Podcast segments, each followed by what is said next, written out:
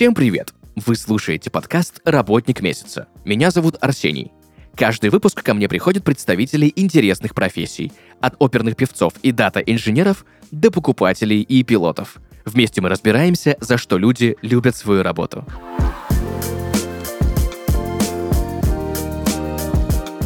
Друзья, и сегодня в подкасте «Работник месяца» Алиса Петрова, режиссер монтажа. Алиса, привет! Привет. Спасибо большое, что согласилась прийти сегодня к нам в подкаст, рассказать про свою профессию. Я давно хотел поговорить с режиссером монтажа, потому что огромное у меня к тебе количество вопросов, как вообще производится видеоконтент, как производятся фильмы, сериалы, насколько это трудоемко. В общем, буду тебя сегодня допытывать. Очень буду рада ответить на все твои вопросы. Первый же э, момент, есть понятие монтажер, да, вот мы все слышали, люди, которые занимаются монтажом. А кто такой именно режиссер монтажа, и чем он занимается, и что входит в твои профессиональные обязанности?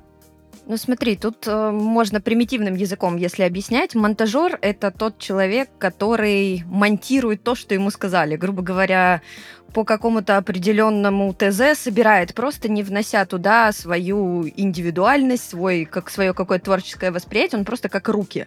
Мгм. А режиссер монтажа это тот человек, который все-таки в картину, в видео, в музыкальный клип, он привносит свое режиссерское видение со стороны именно сидения за компьютером и своих знаний. То есть э, это человек, который не по указке действует от и до, а который может э, что-то посоветовать, как-то предложить грамотно какие-то новые решения, новые взгляды, и которому режиссер будет доверять в этом.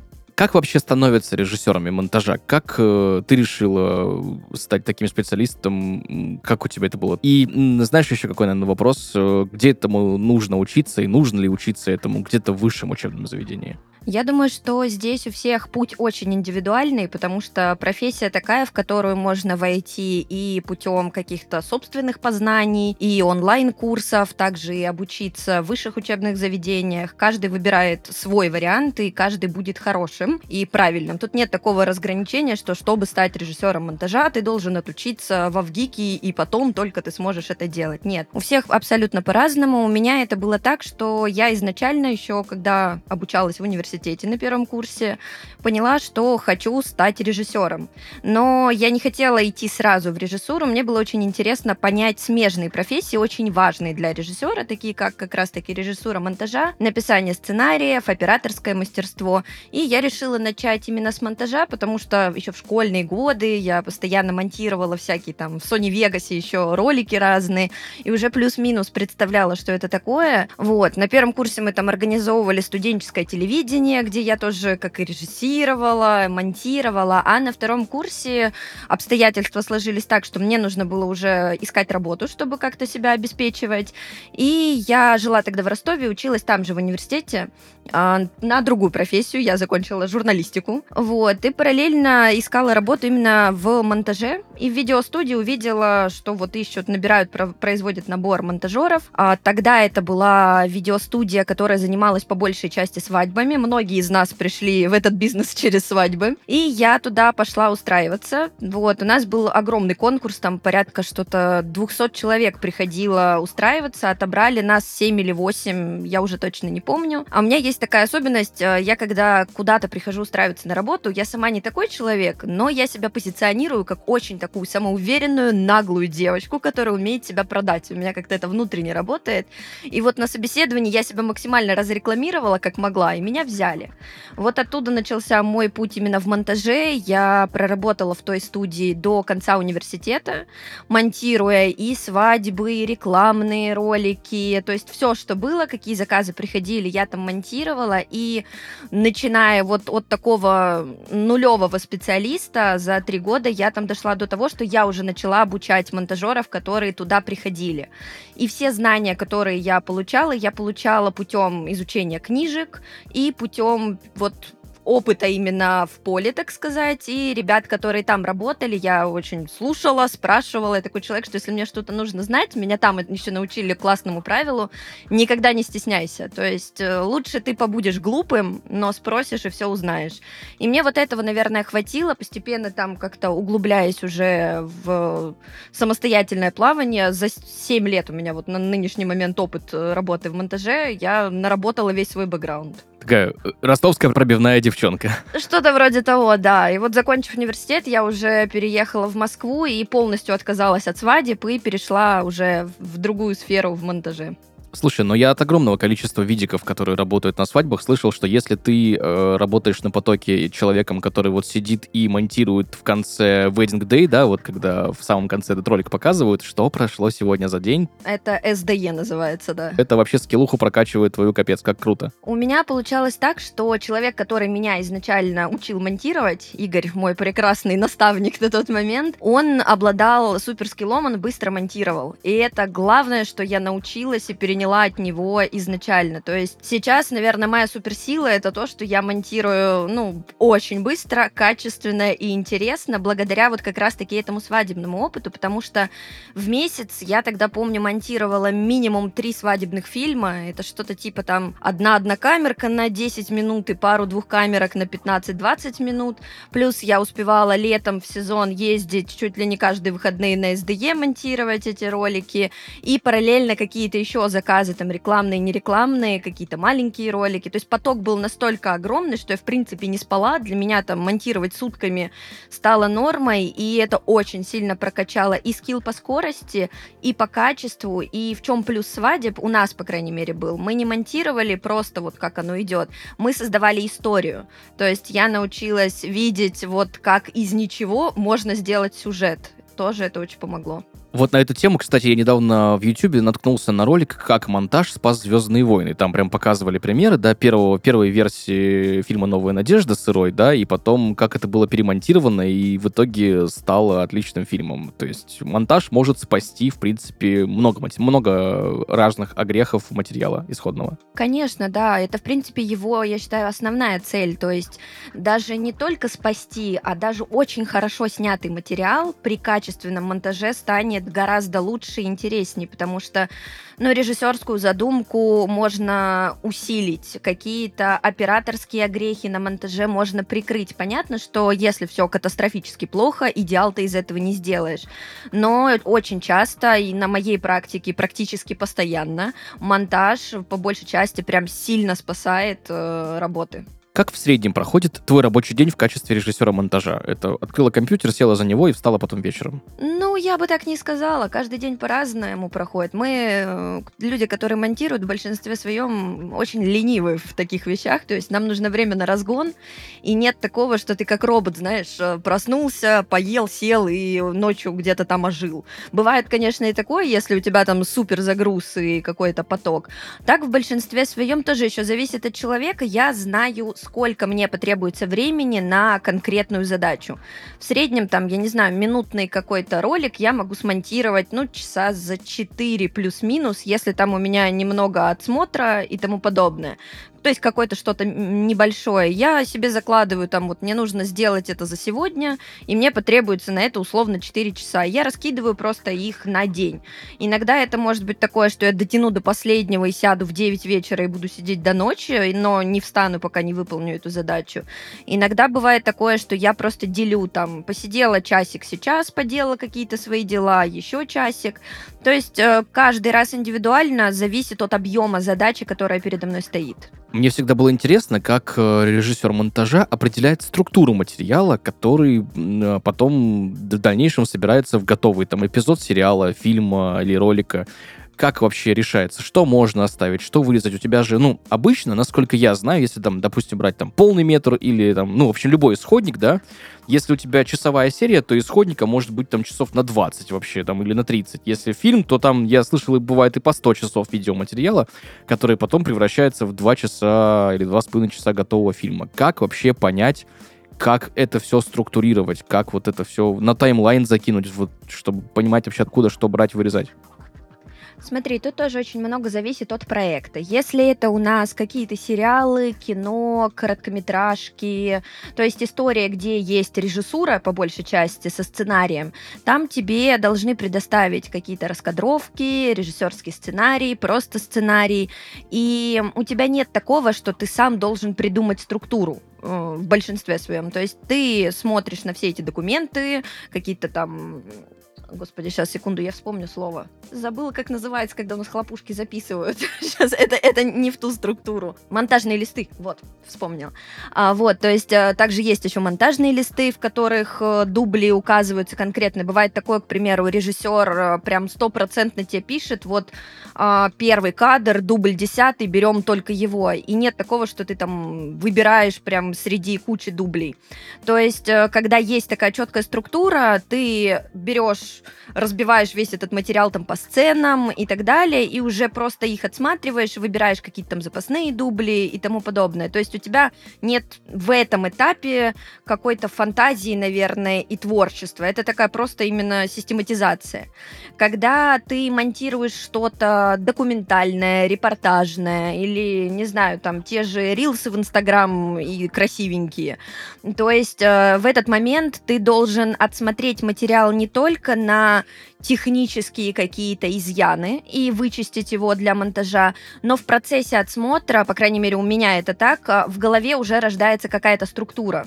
То есть ты уже нарабатываешь идею, над которой ты будешь в последующем работать. Ты ее должен придумать уже, ну, каким-то вот такими шагами на этапе отсмотра материала. Ты его как бы выгружаешь, у тебя там есть 10 часов исходников с репортажной съемки. Ты их все отсматриваешь, выделяешь какие-то ключевые моменты и постепенно отстраиваешь эту структуру структуру. В начале пути, я помню, я это прописывала, то есть я прям брала бумажечку и записывала, что, куда я могу соотнести. Сейчас мне уже достаточно просто увидеть исходники, и в моей голове уже самостоятельно рождается картинка.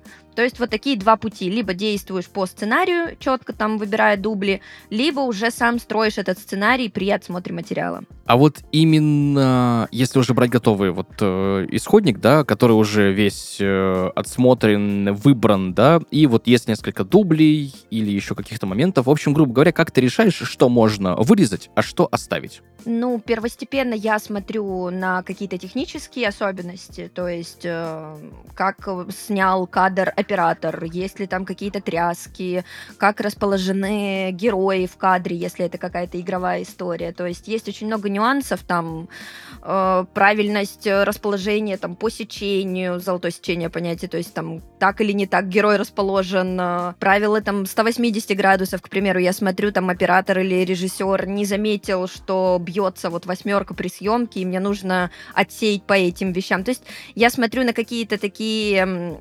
особенности при съемке или монтажа, как законы, которые точно должны быть учтены. Если это все соблюдается, уже в этом случае я начинаю смотреть на другие нюансы в виде а, как ходят герои, как они говорят в кадре, то есть на свой слух, э, где-то там, может, у них ошибки в речи, или просто я как зритель воспринимаю, понимаю, что, ну, меня там не убеждает, э, не верю я игре актера в этом конкретном дубле. Это всегда очень индивидуально. И отсеиваю уже на вот таком моменте, и уже дальше смотрю в совокупности, то есть, к примеру, у меня бывает несколько удачных дублей, которые мне нравятся. Я среди них еще раз пересматриваю, смотрю, какой мне больше нравится. Потом уже в саму сцену, монтаж сцены, я подставляю разные эти дубли по склейкам и смотрю, как они сочетаются с предыдущим кадром и со следующим. Бьются, не бьются, работает история, не работает, сочетается ли у меня там по движению действия актера в кадре. Это тоже очень важные моменты. То есть э, очень много вот такая совокупность всяких разных факторов, которые влияют. Потом, когда я уже вставила, если это работа с режиссером, я отправляю эту сцену режиссеру, или там готовый фильм, всегда по-разному.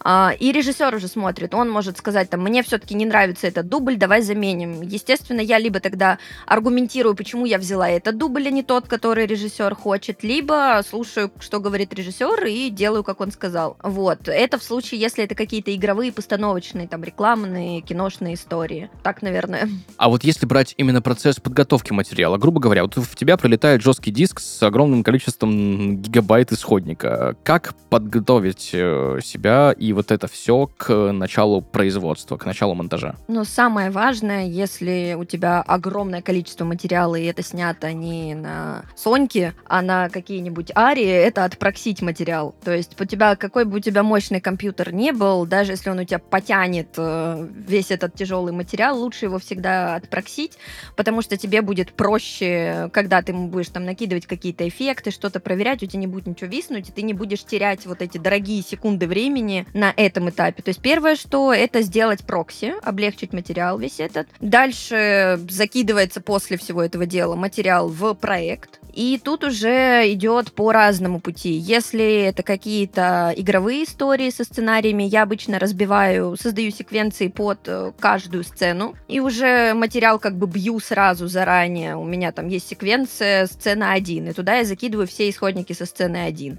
И так вот по каждому. Могу еще и на дубли даже делить, то есть в зависимости от того, какой материал.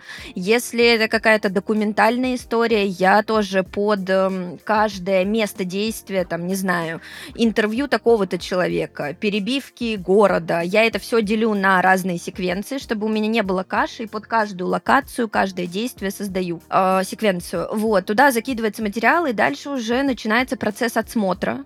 То есть, ну, ты когда закинул материал, ты удостоверился, что он у тебя есть весь в проекте, ты ничего не потерял. И после ты начинаешь отсмотр. Когда ты отсматриваешь, э, у меня такая система, что я при отсмотре выношу хорошие кусочки из видеофрагмента на таймлинии выше, и так действую с каждым материалом. После того, как я отсмотрела его, я беру, копирую вот эти вот отсмотренные, выбранные мной кусочки в новую секвенцию, где я помечаю, что это уже отсмотренный материал, то есть я буду работать с скорее всего, именно вот с этой секвенции, где только то, что я отсмотрела и выбрала. И уже после того, как я отсмотрела весь материал, если у меня есть сценарий, я начинаю по сценарию собирать рыбу накидывать какую-то первостепенную.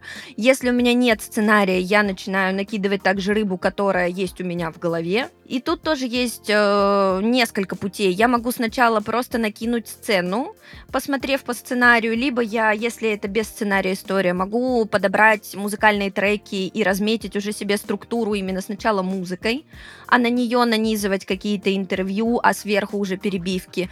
Тут всегда тоже очень индивидуальные подходы, зависит от материала и задачи. Как бы и дальше уже начинается сам процесс монтажа, собирается первая рыба, которая кто-то вообще не чищенную рыбу скидывает режиссеру или продюсеру на отсмотр, то есть понакидали, грубо говоря, вот смотрите, согласуйте. Я очень люблю видеть более или менее конечный результат, то есть когда я передаю первый вариант на отсмотр, мне нравится, это, конечно, лишняя работа, но мне нравится все уже более-менее причесать, сделать какие-то плюс-минус переходы, чтобы человек, когда ему скину первый вариант, понимал, что я хочу показать и что я хочу до него донести, и уже смотрел на таком этапе. Поэтому у меня очень мало правок бывает после первой версии, потому что я ее максимально вычищаю, отдаю, и мне уже там какие-то маленькие корректировки дают. И уже когда ты увидел, отдал первую рыбу, на нее присылаются правки, везде всегда разное количество кругов их может быть, и ты начинаешь править и вычищать уже либо с продюсером, либо с режиссером. А раз уж мы говорили про программы и про техническую сторону, в чем ты работаешь, э, собственно, что за программа, как чей пакет, и, наверное, еще какой момент, должен ли монтажер добавлять э, какие-то истории для цветокорщиков, для графики, допустим, если там внедрение графическое какое-то, если у тебя там какие-то пустые кадры с графикой, как это вообще происходит? Я работаю в премьере, то есть я уже работаю достаточно долго в нем и не очень хочу переходить в ныне более популярный DaVinci. Объясню почему. Потому что мне лично в премьере гораздо проще делать какие-либо эффекты. Он более поднастроен под это. Если мне нужно там сделать какие-то мачкатики интересные или что-то там по масочке вырезать, чтобы прикинуть, мне гораздо проще это сделать в премьере, чем возиться с этим в DaVinci. Я даже на самом деле не знаю, может ли DaVinci сейчас сделать. Я помню, что несколько лет назад в DaVinci особо вообще эффектов ты не сделаешь. Плюс премьер хорошо коннектится с автором. Также, если мне там нужно что-то отротоскопить или тому подобное, я всегда могу параллельно закинуть в автор и э, сконнектить их между собой. И когда я передаю материал на цвет, а в большинстве своем колористы часто в DaVinci работают, тоже это очень легко сделать. Из премьера у меня никаких проблем не возникает. Но тут нет какой-то программы, которая вот прям рекомендована. Главное, чтобы тебе было комфортно, чтобы ты с этим софтом дружил, и у вас не было каких-то проблем в ваших взаимоотношениях. А так, на вкус и цвет, но чаще всего у всех это премьеры и DaVinci, если люди в профсфере работают. Кто-то, я слышала, в Final Cut иногда работает, у кого маки, но у меня мак, я работаю в премьере, у меня никаких проблем с этим не возникает. По поводу графики, тоже зависит от уровня проекта. Если это какой-то крупный проект, то режиссер монтажа не занимается графикой. То есть он подготавливает кадры под графику заранее, а, отправляет их э, графическому дизайнеру. Ну, в большинстве своем ты отдаешь их продюсеру, продюсер передает там компании, которая графику производит. Они делают на этот кадр графику, и уже потом тебе его отправляют. Это делается до, ну, у меня, по крайней мере, чаще так происходит, до этапа колористики, либо параллель, если сроки очень маленькие. Вот, и потом тебе возвращают эту графику, которая накладывается на кадр, и ты просто ее как бы в монтаже сверху накидываешь. А, вот, это если какая-то более сложная графика, там зеленки, не зеленки, что-то дорисовывается, когда, ну, то есть это делает обычно отдельный продакшн, ребята, которые именно специализируются на этом, и режиссер монтажа туда не лезет. Он по параметрам выгоняет, рендерит материал, передает, и все, он забывает до конечного момента. Если это какие-то маленькие штуки, а там плашку наложить, то тут тоже индивидуально. Кто-то работает с этим и делает в авторе в том же плашке и накидывает при монтаже. Кто-то нет, зависит от бюджета и от заказа. Я чаще всего не берусь за графику. То есть у меня есть просто мои ребята, с которыми я сотрудничаю. Если ко мне приходит заказчик и говорит, нам нужна такая-то, такая-то графика, я, конечно, ее беру, но я ее просто передаю своим ребятам, они ее делают, и мне потом возвращают, и я накидываю в монтаже. Но тут кто на что готов, ты можешь э, монтируешь ты там тот же подкаст, но с видео, и там тебе нужны плашечки, чтобы представить кого-то, тебе дают э, какой-то готовый шаблон, потому что режиссер монтажа не изготавливает графические все эти плашки, шаблоны, это делает все графический дизайнер. Ты можешь быть и режиссером монтажа, и графическим дизайнером в параллель, и уметь и то, и то, но это не значит, что ты как режиссер монтажа должен это делать.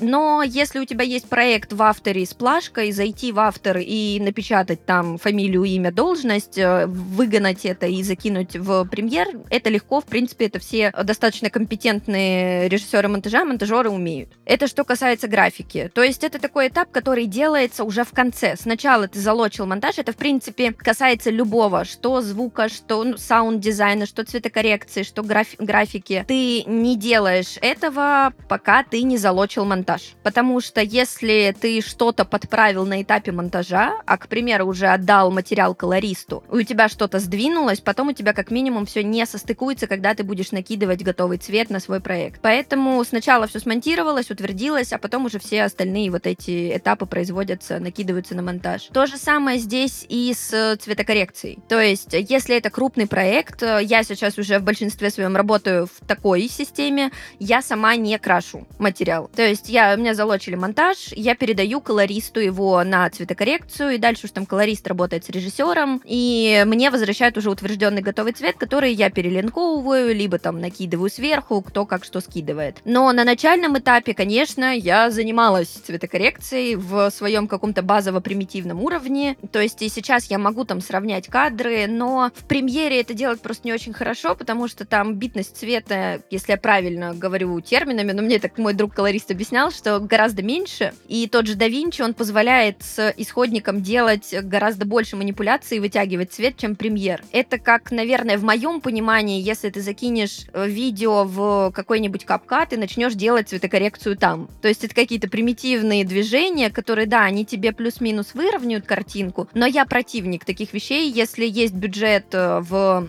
проекте, то лучше потратить его на хорошего колориста, который сделает картинку, потому что это тот же залог успеха, как и хороший режиссер монтажа. Потому что картинка тоже скрывает, ну, вот именно цветокоррекция скрывает и дорабатывает очень большое количество нюансов. Слушай, получается, э, режиссер монтажа именно отвечает в итоге за готовый материал, да? То есть сначала ты делаешь черновую рыбу, потом туда внедряют графику, цветокор, все что угодно, тебе это все обратно возвращают, ты это все обратно собираешь, и в итоге финальный рендер, финальный файл, так сказать, готовый, это на тебе все. В, хоро- в хороших проектах, да, так должно быть. Потому что, ну, только не на черновую рыбу, ты утвер... после Да, утвержденного монтажа, да, ты отдаешь это все, ну, на цветокоррекцию, саунд-дизайн и обработку звука стопроцентно графика может параллелить. Вот, да, а потом тебе это все возвращают, и ты, ну, как бы делаешь финальную уже версию проекта, рендеришь ее в нужных параметрах, там, для телевизора это могут быть какие-то одни параметры, для онлайн-кинотеатров другие, для платформ третьи.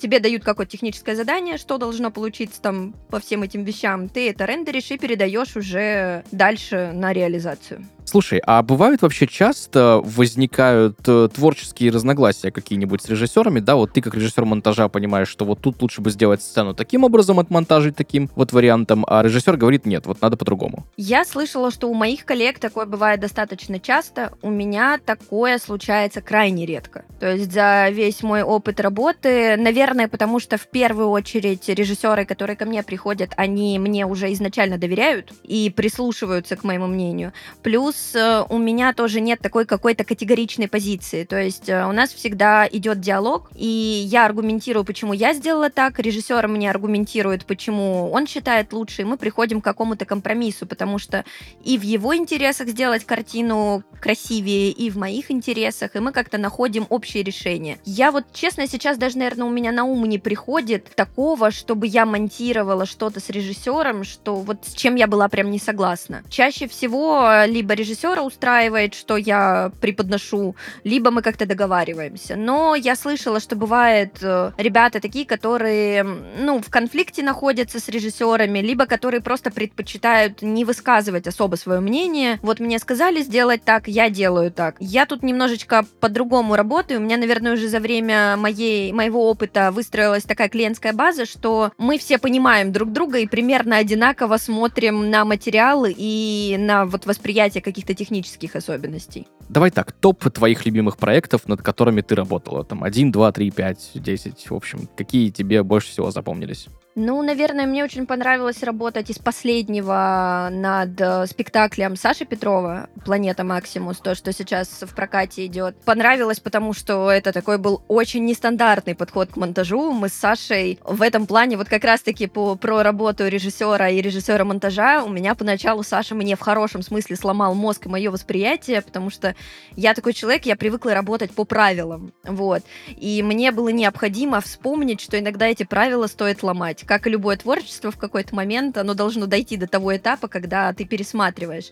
И вот этот проект мне понравился тем, что мы с Сашей шли абсолютно ломая все каноны какого-то монтажа и восприятия, и вот этим этот проект был очень интересный. Так, сейчас попробую еще вспомнить. У меня просто такое большое количество монтажа было, что очень сложно выделить что-то. Вот э, из последнего тоже... Мне, в принципе, все проекты, на которые я монтирую, они нравятся. Последнее еще, что было, мы с ростовским режиссером делали ролик у... для вот выставки, которая на ВДНХ от Ростовской области про Ростовскую область. И там был пятиминутный такой большой ролик, э, над которым тоже было интересно работать, потому что это вот тот случай, когда режиссер мне сказал, Алис, вот есть, есть сценарий, но я тебе доверяю, доверяю, пожалуйста, креатив как ты можешь. И у меня было поле для творчества, хоть и были очень сжатые сроки, но я могла покреативить, и мне очень понравилось, что у нас получилось. А, ну, наверное, еще мой короткометражный фильм из последнего, что мы, мы вот весной такого вот запоминающегося э, смонтировали. Я там монтировала его с мужем со своим. Мы оба как бы в этой сфере. Э, там было тоже прикольно, потому что это новый опыт, то, что я режиссировала эту работу, и я же участвовала в монтаже монтаже, и было классно посмотреть, как вот моя задумка на этапе режиссуры а, перекладывалась на мой монтажный проект, и как это все соединяется, и дорабатывать а, вот именно свою работу. Вот это было очень интересно. Возможно, у тебя есть какой-то пример фильмов, да, либо полного метра, либо короткого, известных, монтаж которых, ну, не знаю, у коллег у тебя считается как бы эталонным, общепризнанным, и вот людям, которые, возможно, захотят в будущем стать монтажерами, ну или просто как-то повысить э, какую-то насмотренность, вот ты бы могла порекомендовать их посмотреть? Фильмы есть, которые считаются эталонными, но нет какого-то среди всех э, монтажеров, режиссеров монтажа одного прям списка эталона. Каждый э, выбирает свое, потому что есть разные работы в этом плане. Есть какие-то примеры по монтажу именно по динамике или по эффектам, переходикам. Есть эталоны по именно тому, как режиссер монтажа создает какой-то накал в истории, в повествовании. Поэтому тут зависит от того, что вам нравится. Я люблю и то, и то. Но я больше монтирую такой динамичный монтаж, поэтому, наверное, первое, что приходит в голову «Малыш на драйве» фильм. Вот, там очень классный монтаж в плане работы с музыкой, с динамикой, там такой как большой клип этот фильм, грубо говоря. Мне вот в этом плане он нравится. Если по сюжету, то я большой фанат Кристофера Нолана, и, наверное, здесь я приведу пример нестандартный фильм из всех. Его, это Дюнкерк, именно по узнаваемости, потому что там я была в восторге, помню, когда первый раз смотрела, это то, как он переплетает э, нити повествования, как в параллельном монтаже у него не просто действия разных героев идут, а разные временные линии, ну и вообще, в принципе, все его фильмы, они вот ломают мозг в том, как он это все преподносит, и это, в принципе, благодаря монтажу. Что еще можно сказать? Ну, есть такой один из самых банальных, наверное, примеров, это «Космическая Одиссея», потому что, ну, это фильм не, на мой взгляд, не на то, чтобы сесть и посмотреть за один раз и восхититься сюжетом, но это вот про визуал, про переходы, про мачкаты, там можно этим насытиться, что-то вот поизучать. Очень много обучений сейчас строят на скринах из этого фильма. «Бегущий по лезвию» старый, который вот первый фильм, что еще, «Касабланку» тоже, наверное. То есть, ну, в принципе, вообще старое кино очень... А, как «Бешеный бык» я вот недавно тоже посмотрела, очень хороший фильм, там тоже монтаж классный. То есть э, очень странные дела, кстати, сериал. Тоже там много классных переходов. То есть э, нет такого, знаешь, какого-то списка, как у меня это работает. Я чаще всего смотрю фильм или сериал. Разные это могут быть и старые, и новые. И если я что-то заметила, у меня есть такой телеграм-канал самой собой. Я просто беру сразу там телефончик, э, даже если там в онлайн-платформах часто нельзя делать запись экрана, я могу взять там телефон и просто на камеру снять и себе скинуть в этот телеграм-канал и пометить, что мне понравилось. У меня это чаще так работает, потому что топ, он, конечно, круто, но гораздо, гораздо лучше, если ты будешь пытаться найти классные монтажные приемы именно в каждом фильме, сериале, который ты смотришь. Это будет твой скилл как раз-таки только повышать, искать вот это вот везде. Что самое сложное для тебя в твоей профессии? Дедлайн.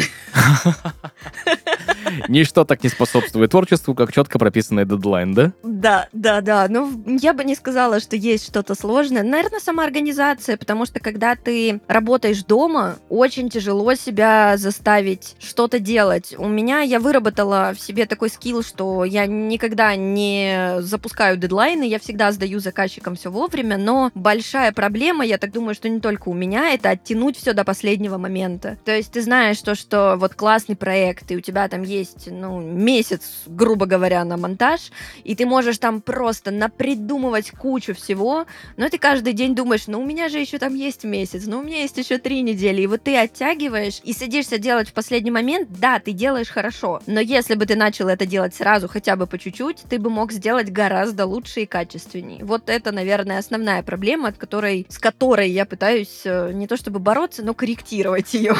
За что ты любишь свою работу? Я люблю свою работу за возможности, потому что эта работа позволяет мне себя реализовывать э, как творческого человека. Она мне позволяет, если я хочу и дома посидеть, поработать, и где-нибудь в путешествии поработать, и в то же время я часто выхожу режиссером монтажа на площадку, где я могу работать с режиссером уже непосредственно сразу при съемке. То есть она мне позволяет быть и интровертом, и экстравертом, и жить так, как мне нравится, при этом этом еще и деньги зарабатывать. В завершении нашего с тобой сегодняшнего разговора, а, что бы ты могла порекомендовать людям, которые в будущем хотят э, стать режиссерами монтажа? Тренируйте свою усидчивость. Если у вас не будет хорошо проработано терпение, то надолго вас не хватит. То есть это та профессия, которая, ну, предполагает большое сидение за компьютером. И развивайте свое творческое видение, насмотренность. Это тоже очень-очень главный фактор и аспект.